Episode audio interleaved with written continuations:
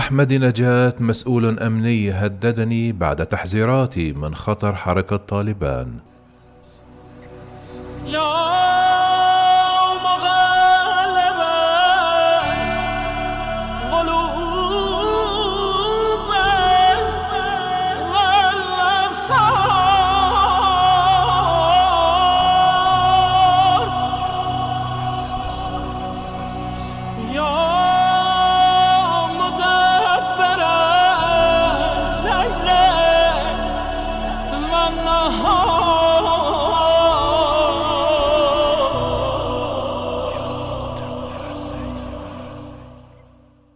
قال الرئيس الإيراني الأسبق محمود أحمد نجاة اليوم السبت أن مسؤولا أمنيا هدده بالتعامل مع أقربائه ومرافقيه بعد تعليقات حذر فيها من مخاطر حركة طالبان الأفغانية على إيران حسب ما نقل موقع إيران انترناشونال ونشر الموقع مقطع فيديو قال فيه أحمد نجاة أن تصريحاته التي دفعت المسؤول الأمني لتهديده شملت الحديث عما سماها العصابة الأمنية الفاسدة.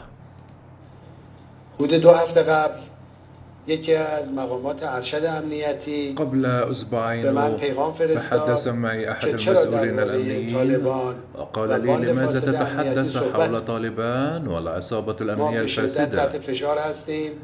كما أضاف أننا نحن معرضون لضغوط شديدة. إذا وصلت هذا السلوك فسنضطر إلى التعامل مع أقربائك. قلت له وضح ما الذي يعرضكم للضغوط. بين لي أسماءهم. وبعد رد هذا قال لي بغضب القضية بأيدينا. وفي حالة استمرارك في هذا السلوك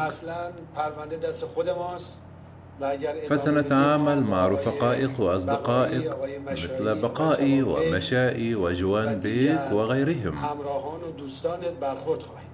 كما صرح أحمد نجاة أن الأمن الإيراني هدده لأنه حذر من حركة طالبان قبل أسبوعين وتحدث معه أحد كبار المسؤولين الأمنيين وقال له لماذا تتحدث حول حركة طالبان؟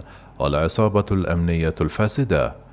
حققت حركة طالبان تقدما سريعا منذ بدء الهجوم الواسع في مايو بعد انسحاب القوات الأجنبية وخصوصا قوات الولايات المتحدة الأمريكية كما سيطرت على مناطق على حدود إيران.